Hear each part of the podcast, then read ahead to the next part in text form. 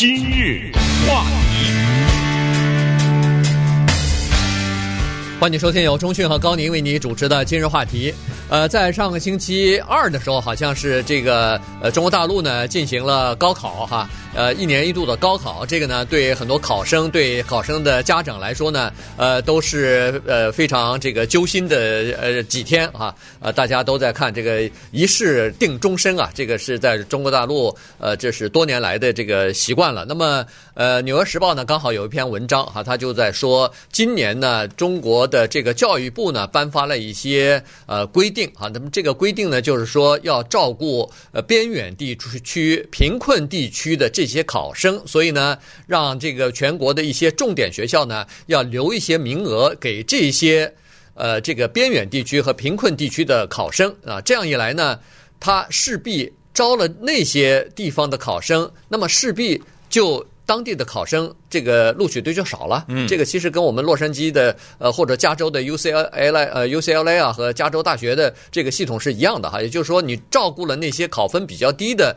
呃家庭比较困难的考生的话，那其他符合条件的这些考生可能就进入就更困难了，所以呢这个事情呢就引起了呃不少人的反弹啊，尤其是在这些呃大型城市啊比较高校比较集中的呃北京啊上海啊南京啊呃广州啊。这些城市呢，他们的这个学生的家长呢，就上街纷纷的到这个呃政府的面前呢，去举行请愿活动去了。对，这种游行也好，是请愿也好呢，这个在中国的媒体是看不到的啊，这方面的报道。但是呢，刚才说了，从这个南京到洛阳啊，到处都有这样的一些示威，多则呢是数千人啊，他们主要的诉求就是说呢。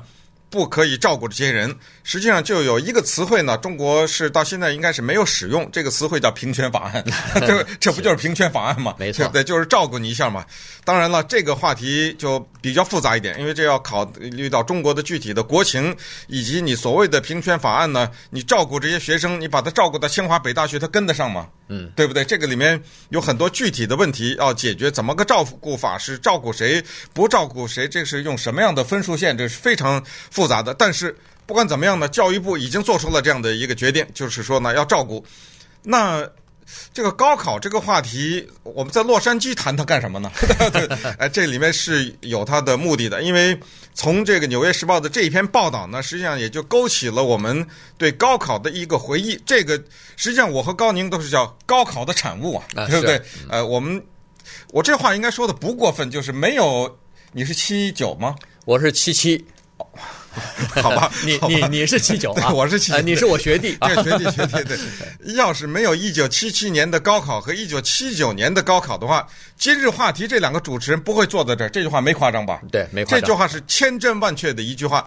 那这个呢，也就使我们想到，就是一两个礼拜以前吧，实际上是五月份的时候啊，我们曾经讲过一个，就是高宁和中讯所经历过的文化大革命这个话题。嗯这个话题呢，在网上现在告诉大家，留言一百四十一个，就是打破了这我们网络留言的所有的记录。当然，大家如果对那个话题有兴趣的，想看一看那个话题的留言的话呢，在我们的网站的首页的最下方有一个叫做“今日话题现场版”，那个里面有各种链接，那个里面您就可以看到，就是文化大革命这个话题，好，以及那一百四十一个。可以说是字字血生生泪的呃留言啊，那当然呢，哎，那个重听节目重听还在吗？在啊，在啊，哎，对，你也可以，我顺便上，我们今日话题的节目都可以在网上重呃重听啊，怎么听？很简单，就是在那个网站的上方点击那个节目介绍就可以了啊，进到那里面就可以听这个文化大革命的和其他一些话题的重播，同时呢看那个别人的留言。那么今天呢，我们也准备小小的采取一样这个做法，就是说。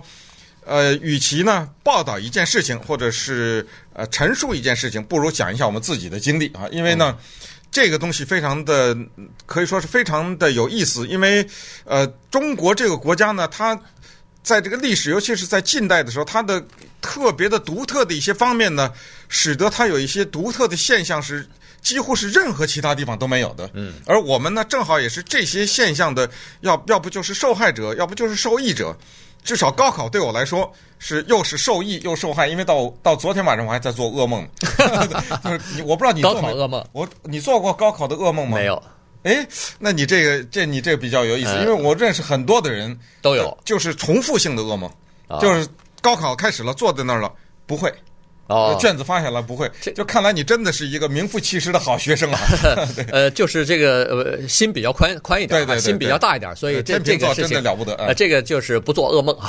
对对。呃，那个说到高考呢，实际上确实是哈，我们在中国大陆，我相信台湾和呃香港地区跟我们的情况也差不多，只不过我们的经历呢不太一样。原因就是说，呃，七七年的时候是中国大陆文革。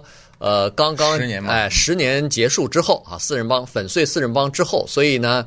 呃，这个有十几年没有招生了，没有招大学生，也不能说没有招大学生。他招的大学生呢是叫做工农兵学员 推荐的，对，对呃，那个不靠你考试、嗯、啊，那个就是工厂农村，呃，只只要你这个身份好，呃，平常劳动表现好，呃，就可以。而且是为数不多的大学，多数的大学都关闭了啊，对，根本都没有，就是那么几个大学招了几个工农兵学。我忘记是从七二年还是七几年开始就有工农兵、嗯、工农兵学员了啊。那那个时候的工农兵学员有可能就是小。学毕业的这种水平，甚至有的小学都没有毕毕毕业，而且以以这个是为自豪的。呃，小学还没毕业，我就可以上大学去。没错，哎，这个世世代代家里头没人上过大学，现在总算农村里头哪个村里头，哎，有个人去上大学去了啊。但但是，呃，可你可以想象得出来，如果小学四年级水平到大学去念四年下来，恐怕还是达不到一个初中生的水平。那就叫赤脚医生啊，什么就都这么产生出来的嘛。啊，对，所以呢，在那个那一年，呃，必须要告诉在。我我们要回顾一下历史的话，可能要从头讲起哈，因为呃，在香港和呃台湾的人呢还不太了解一九七七年的高考的情况，嗯，所以必须要讲一下哈，就是呃刚才说的这个文革之后呢，是呃十多年没有高考了，没有这个通过考试来择优录取这个大学生了，所以一九七七年的时候呢是非常关键的一个分水岭，而且是中国历史上有史以来第一次冬季考试的，因为。我们都知道，高考不管是美国还是中国还是欧洲，都是在夏天的时候，嗯、对，因为它秋季入学嘛。但是呢，呃，刚好中国那个情况呢不太一样哈。中国呢是在一九七七年的六月、七月、八月的那个三个月呢，呃，国务院啊，在当时的这个领导人邓小平的指示之下呢，召开了两次高考招生的座谈会。当时就准备要恢复高考了，但是呢，遇到的阻力非常大，因为经过十年的文革，经过。当时的毛泽东的一些各种各样的对于文化和大学招生不招生的这种讲话呢，很多人是认为说大学应该永远不要招再招下去，永远不要再经过考试来进来这个择优录取哈。所以呢，当时在这个中国的高层啊，就进行了一场非常激烈的辩辩论，就没有想到最后还是呃邓小平吧，算是一板定音啊，认为说高考还是应该恢复，呃，然后呢，七七年就应该。呃，来进行啊，不要再拖了。那么，在七七年的十月二十一号的时候呢，中国的各大报纸都当然都是这个政府所掌控的报纸呢，就刊登了要恢复高考的这个消息。今日话题。欢迎继续收听由中讯和高宁为您主持的今日话题。这段时间跟大家讲的呢是中国高考。那么 通过这个高考呢，我跟中讯又勾起了一些回忆。对对对，我我就我就直接干脆问你吧，因为时间的关系，你一九七七年是怎么考上大学的呀？因为呃，这个话我为什么这么说呢？这个。这个历史比较长，就不想这个赘述了哈，只是简单讲，就是一九七七年的那一届呢，嗯，只能说是就是社文化大革命就是之后的留下的精英了，对不对？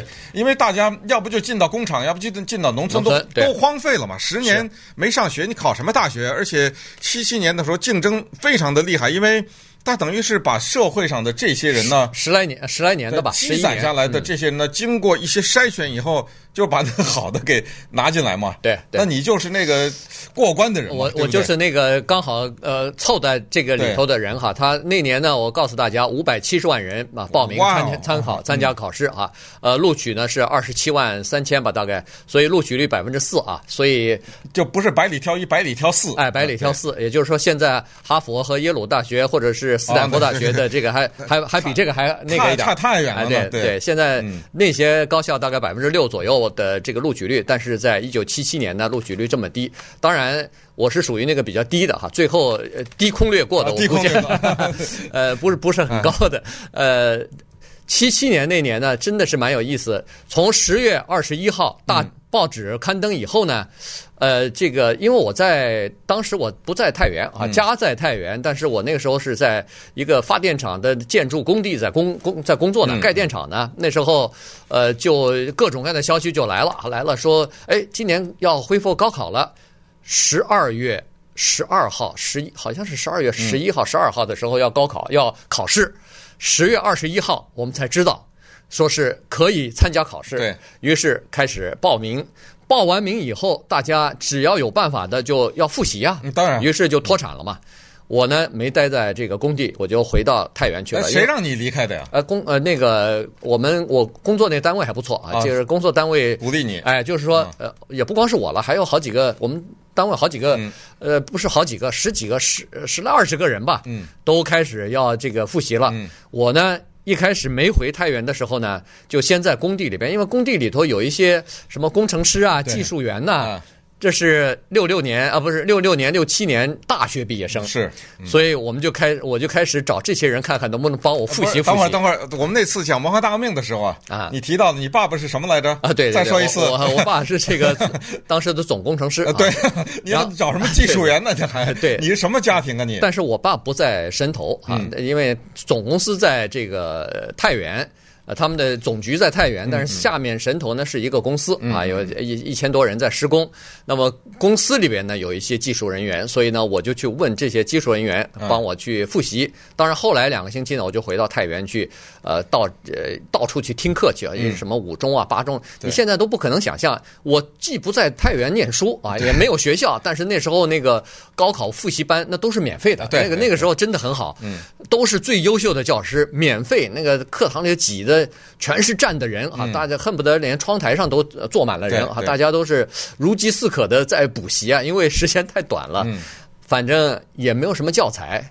呃，然后呢，十二月十一号那天，高考那天终于到了，所以我们拿的准考证呢，又回到神头那个苦寒之地啊。十二月份的雁北是特别的冷哈，我我对那个高考印象不深，但是我知道。那个天气之冷啊，简直让你就是伸手就是伸不出手那种感觉，嗯嗯嗯、特别冷。在乡下，在一个好像是一个镇上，还是 还是一个县城，我现在都忘记了。嗯、就是跟跟着大家约着一起就到那个考场去了。对。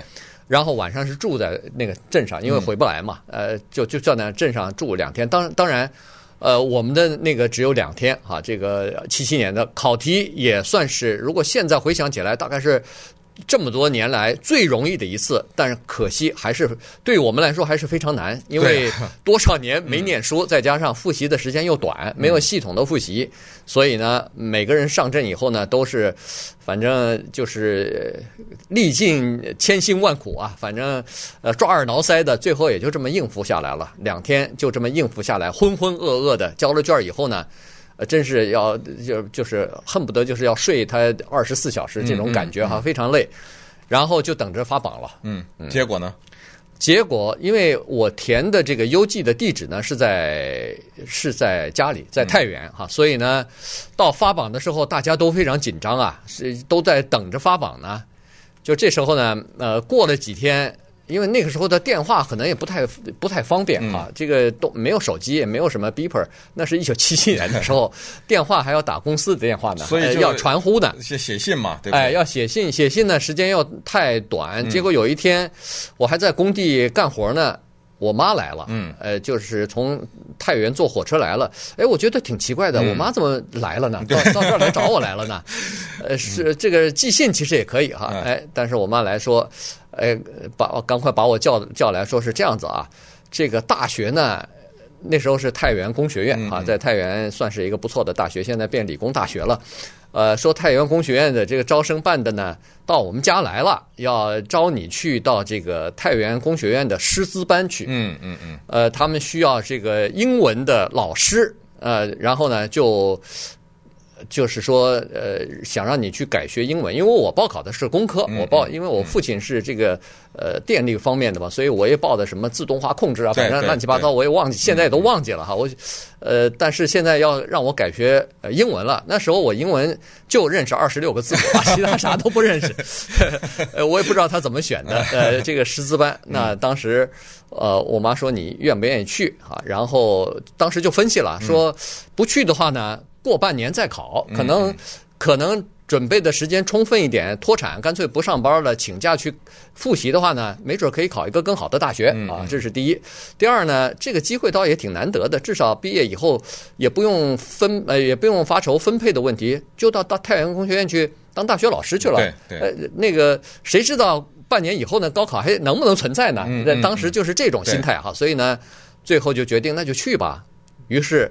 我就这个阴差阳错的就到了这个太原工学院，但是太原工学院它没有英文系，嗯，呃，所以呢，我们大学里头有四个这个跟我一样的师资班的学英文的学生呢，跟我一样就送到山西大学英文系，英文系了，哎，就进到他们的学校里头呢去培训去了。对，什么叫做命运？对不对？啊，什么叫做生活之不可掌控？这个世界上呢？多了一个今日话题的主持人，少了一个工程师。对 对对，那这个世界呢就是这样的啊，一个考试就改变了命运。那很多人说，有这么重要吗？在美国，我不上 UC Riverside，我上 UC Irvine，对不对？我上 UC Davis，我上那个 Michigan，有的是学，就是一个大学的一个考试。应该说不怎么决定命运，但是在中国大陆的那个年代，对，确实是决定命运，决定你的命运。那当时，哎，当时我们常说的一句话就是，这就是决定你穿皮鞋和穿草鞋的一个分水岭。啊，稍等会儿我们再来回顾一下我们所经历过的难忘的高考。今日话题。欢迎继续收听由中讯和高宁为你主持的今日话题。呃，这段时间呢，跟大家回顾这个高考了哈。原来是根据一个高考的文章呢，我跟中讯都有感而发。呃，恢复高考三十周年的时候，我们呃没机会讲这个事儿啊，所以呃今天呢迫不及待把当时的一些事情呢又回忆呃告诉我们的听众朋友。那刚才我说了一下我的高考的经历，那接下来咱该拷问一下呃中讯了。他比我小五岁，但是呢。呃，居然只比我低两届啊！他是 一九七七，居然 一九七九年的呃考生。那这个呢，也是当时的历史的这个产物了。因为我必须我因为没有高考的时候呢，我我在工工厂里边工作了四年，所以呢，实际上别人都应该正常的时间都应该大学毕业的时候，我才刚进到大学里头去。对，但是呢，中讯比较幸运一点，他刚好是赶上。高中是不是刚毕业就应届毕业生啊？对对对，那这个东西呢，我们也不想讲那个大的东西，大的东西这个都知道了哈，就是文化大革命啊什么这些，我们讲把它这个个人化一点。那从这个意义上讲呢，呃，我跟高宁在这个上面有惊人的相似的地方，哦，就是什么呢？因为在呃，我也是个理科生。哦，对，你不，你看他笑，你笑，对，你不要看，你你再多笑一会儿好吗？你这个数字都分不清楚的人，居然要搞我的数字的，我我就告诉你，我的数字到什么程度哈？前一段时间在民主党的总统候选人当中，只剩下呃 Clinton 和 Sanders 两个人的时候，啊，他们在初选的时候，我说呢，共和党还不止两个人呢，啊，我说共和党的人呢，就是没有一个人过百分之五十，对不对？因为有的人三十几，什么有的人四十几，我说。这奇怪，这两个人都过了百分之五十了，你说这是不是闹天大的笑话吗？因为这他必须过百分之五十啊，他没有可能不过，因为只有两个人呢，对不对？就是我脑子里这种概念是很淡的，你知道？就呃，我只是看到了共和党、民主党的比较，但是没想到这里面藏着、隐藏着一个数学的问题，这个简单的算术的问题。但是后来呃，听众指出来，我其实那天我记得在节目上你就说了，你说只有两个人了，呃，这这无所谓，我只是举例说明我这个理科的思维是在。停留在什么样的程度上面，对不对？对，所以我也是一个理科，而我这个理科呢，跟一个人有直接的关系。这个人，我相信在我那个年代的人，全中国任何一个角落没有人不知道，他叫陈景润。哦，对 对，对，这就是一个中国的一个数学家，他。毕生的精力试图证明一个东西，叫做一加一等于二，对吧？是这个叫做哥德巴赫 猜想。对，这大家都知道哈。对，徐迟的一篇哎呀报告文学，报告文学可能是不止一篇了，连连续几篇的报告文学吧。对，主要的就是那一篇，就是一九七八年的时候呢，呃，一九七八年在中国有一个杂志叫《人民文学》，是这个文化大革命以后恢复的一个文学杂志的一月份的那一刊，突然之间登了一篇。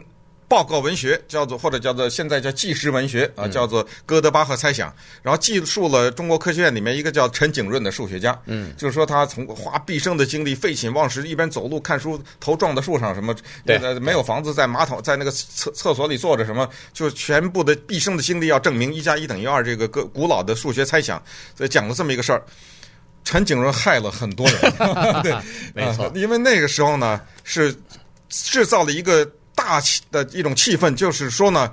数理化这个东西呢，是我们国家需要的，实现现代化呀，四个现代化呀，什么这个呃，国家需要这样的人才。所以那时候高中里面分文科班、理科班的时候，文科班都是垃圾，你知道吗？就是那种渣子，去坏的学生才文科班里面去。对，啊，好学生都在理科班，都要学习陈景润。所以呢，我也是在这个时候进到那个拼命的学那个数学、物理、化学啊。但是我注意到一个现象，就是我是所谓的理科班的哈。嗯。我注意到这个现象，我觉得这个考试呢，还是相当能够反映真实情况。就是凡是在我这个班里面，大家认为这几个人肯定清华北大的，他就是清华北大啊。就是真正的考试完了以后，他就是。另外有一些人可能考不上大学的。他就是考不上，所以 啊、呃，所以我呢就是这个情况。我尽管对英文呢，我其实那个时候跟着广播就开始学英文了。呃，我的那个起点比你高很多，我不是 A B C 啊、呃，那个我会说毛主席万岁呢。对，那个，所以呢，那时候是准备考理科，那我估计我可能上不了清华北大啊。但是二 二线的太多了，嗯什么钢铁学院、航空学分很多这种。太多了，这种学院。所以你当时填的这个报考志愿是理科的，都是对，全全都是理科的啊。所以我这我说跟你惊人的相似，大家有没有注意到？我跟高宁认识二十多年，我们两个的经历谁都不知道，既不知道各自在文化大革命中的经历，也不知道高考经历。呃，什么叫做君子之交淡如水，对不对？啊，什么叫做就是这些东西？有的时候呢。它很古老，我们就没有讲了，没哎，没有什么意思讲。但是呢，我觉得利用高考这个机会，趁机我们也相互 了解一下。我们在空中的是相互了解一下。所以长话短说呢，我也是考了理科，我的成绩在当时呢还还可以，中上哈。那我的另外一个情况跟你也惊人的相似，就是我妈的扮演，在这个时候扮演的这个角色啊是什么样呢？那个时候高考呢公布了分数以后呢，是由一个人呢。在学校的时候，抄在一个黑板上，嗯嗯嗯，一个上面大概上百个人的名字，都都就是像是像古代像古代考进士似的，发个榜发个榜啊，张三呃多多少分四百多什么多少分，李四就是按照那个分的高低往下排，那个排分最高那人排第一，就这样的，好往下排。我们谁也不敢去学校看去，后来我妈说她去，她去，她说她去。呃，从我们家到那个学校呢，骑自行车十来分钟，嗯，啊，一来一回二二十几分钟，那个是人生最长的 最长的二十最长的二十几分钟，因为我们谁都知道，那个二十几分钟，真正的他不光是决定你穿皮鞋还穿草鞋，他就决定着你这个人后半生就这么决定了。是是，我告诉你为什么这么决定，我的同学。没有考上大学的同学骑着自行车去看了，要不是他自己看，要不多数是自己看，要不就是他父母去看，然后回家了。嗯，从那以后再也没有联系了。啊，对，就消失了。有的去在公共汽车上做售票员了，有的进到工厂了，有的什么的，就这么简单。对，啊，你这这边上了大学出又出国又干什么又呃就就开始了另外的一套生活，就是这么残酷。没错啊，所以我妈去了。回来以后，我我还有另外两三个哥们儿，都都同一个学校的嘛，啊，都那个浑身发着抖，站在这儿 看着我妈，我妈还啊，他一个人承担了好几个人的任务，就是我们这几个人你都得给我看了，啊、对。对，呃，这个。呃，浑身这就哆嗦着看着我妈回来，就这样。我妈呢还玩我们，说这个吓唬吓唬，说这个情不太好，是吧？对，当然当然后来也就大家就释怀了啊，就就知道了，就是这几个都上了，而且有一个家伙非常的优秀啊，一下就清华了啊。那我就想问了，你那这个时候怎么决定要去你的国际关系学院？对对对对，国际关系学院这这个是个文科，对国际关系学院大家都知道没理科。哎，你说这奇怪了哈，啊，也是有一个人找上来了。哦，你不是说有个人找上来了？对对对，也是有一个人找上来了，也是说招生办的人，他拿着个录音机啊，他到了这个高中来了啊，他说，呃，我是谁谁谁啊，姓一个姓张的一个老师，戴着眼镜，男的，呃，这这是你们那个英语课本嘛，中学的，呃，高中的，来来，你念一段，我我录一下。我说干嘛？没就录一下，呃，就录一下，录完了啊，什么什么，都完了以后呢，他说我们这个是一个专门是外语的一个学校，那希望那个我们很喜欢你。如果我们要你的话，因那个时候什么第一志愿、第二志愿什么之类的哈，嗯，我说我根我不我根本没听说过这学校，别说我报这名了。他说，但是如果我要我们要你的话，你会不会考虑？刚才我已经讲过了，我被陈景润害的，学的理科啊，这不是天上老赐了个天上掉了个大饼下来了吗，因为我是巴不得，我跟你那个情况不一样，我任何纠结也没有啊，对不对？我二话不说，我你我说你要我就对，对，你要你你要娶我就嫁呀。呃，这个这个非常有意思啊，所以这个这个就注定了这个世界上多了一个优秀的主持人，少了一个拙劣的工程师。哎呦我的妈！这这句话说的这简直是太棒了哈！那所以优秀主持人咱不敢说，这这句话有点相似，但是一个拙劣的什么工程师这是肯定的哈。那个咱不能让这种拙劣工程师害人。那稍等会儿我们来继续聊这个高考的话题。今日话题。欢迎继续收听由中讯和高宁为您主持的今日话题。这段时间跟大家讲的呢是中国的高考。刚才我跟中讯稍微回顾了一下。呃，这都是三十年了哈，三十年的三十年之前的这个高考了，所以我是希望今天我的我们的回顾之后，我的噩梦就就停止了。对对对，讲出来就好该说了都说出来了哈。这看了一趟看了一趟心理医师等于 是哈，呃，病就治好了。那中国高考的情况呢就是这样子，其实呃从七七年开始就是一直这样子哈，就是各个省有各个省的考题，然后各个省呢呃有各个省的录取的分数线。每个地方都不太一样啊，所以呢，这样一来就使得一些大的城市，包括北京、上海、南京、广州这些城市，因为他们的高教呃高等学学学院比较多，资源也比较丰富，所以呢，在这些地方反而他们的这个考生的分数在比较低的情况之下，就可以上到比较好的学校去。你要是外地的考生要去的话呢，呃，就分数要比较高。这个是中国比较奇怪的一个现象。二零零一年的时候呢，山东青岛有三个学生，当时就通过这个最高法院啊，他请了律师，通最高法院呢，呃，把这个教育部给告到法庭上去了。原因就是说，他说就是因为中国的这个高等教育录取分数线的不平等，所以使得他们失去了上学的、上大学受教育的这个机会啊。因为他说，如果我们要是北京考生的话，早就超过了录取分数线了，但是在山东。却没有超过啊，所以这三个人就没有能够上到这个大学里边去，所以说是这是教育的不平等。如果他们要到北京上大学呢，要比北京的人要多一百，大概一两百分呢才能进去哈。所以，呃。这个事情呢，当时就提出来，那引起人们的思考哈。当然，后来政协啊，有一些这个就是就政协代表之类的，也都提出呃议案要进行改革什么的。那现在呢，逐渐的呃，中国政府呢意识到这个问题了，也就是说，在边远地区和苦寒地区的这些贫穷地区的人呢，他们不是应该比北京、上海的考生要多两百分才能进去。他们是应该你给他们，他们应该低分，你应该照顾他们才能进去。那当然，现在就逐渐的实行这个政策，要看看能不能把这个呃边远或者是贫困地区的人呢照顾一下。那这样一来，就引发了矛盾了，因为在北京、上海、南京这些城市的居民，他们认为说有人抢了他们的大学名额了。对，所谓的教育公平，哪有什么公平可言呢？是高宁的爸爸是什么呀？对不对啊？我爸爸是什么呀？他爸爸是总工程师，我爸爸连中学都没上过，嗯，对不对？你你说你是这个个大学，你复习了一段时间你就考上了，还不是有基础吗？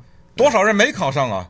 对不对？一九七七年那没考上的人多了，对不对？百分之九十几。那怎么你就考上了呢？对不对？那肯定是跟那总工程师有点关系吧？你是这样一个家庭吗？一点关系没有。你是不不 不，你别你是这样一个家庭啊？呃，对。你爸爸是公共汽车上卖卖票的吗？对对，对不对？所以这个是不一样的。所以完完全的平等哪有啊？对，你感觉到好像父母亲并没有给你什么压力，但实际上平常的这种。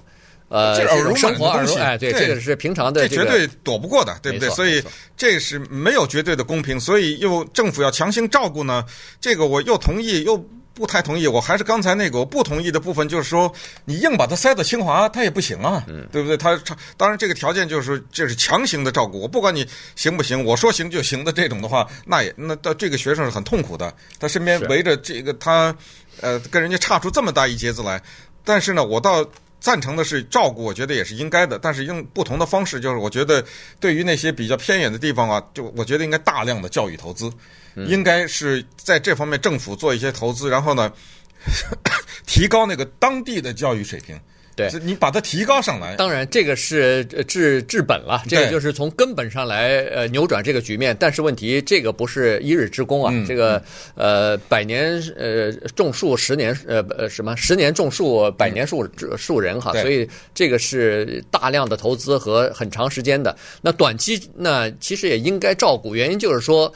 本来这些边远和贫困地区，他们的教育资源就少，他们那儿的学生如果考到要凭自己的本事要考到清华北大，那绝对是顶尖的。那是因为他的进去的分数就比当地的这个进入的学生的分数要高一两百分的话，那肯定是特别优秀的人哈。所以呢，其实照顾是从另外一个方面，就是说从社会公平的方面，因为他们本身呃这个教育资源少，而且现在呢大学就业呢。毕业以后的就业困难又非常的多啊，所以如果不是一个比较有名的学校毕业的话，您就是倾家荡产，像这些这个贫困地区的家庭，抚养一个孩子进了大学，可是问题大学之后又找不着工作，如果没有进入的名校的话，这个也是个问题，因为他毕竟这就是他考上大学了，原来是说有了出路了，可是你找不着工作，那以前的这个或者家庭的这个投资。就全部打了水漂了。对，所以从另外一个角度讲呢，我们也很同情那些在街上，在什么哈尔滨呐、啊、是南京啊，举着牌子抗议的这些父母。是，哦，我们近年来关注大陆的教育的人也都知道，那些父母付出的多大的代价呀！为了这点孩子，这点上学这点事儿哈，就从托儿园就开始了。对对对对，从小他们花出的时间呐、金钱呐、这种精力哈，以及给孩子的这种压力啊，为了孩子的种种的付出，现在您说。这名额全中国现在招了十几万呢，啊，十几万，对，对，那你这十几万就等于用他们当中的一个示威者的话说，你就想从我的碗里面扒饭吃，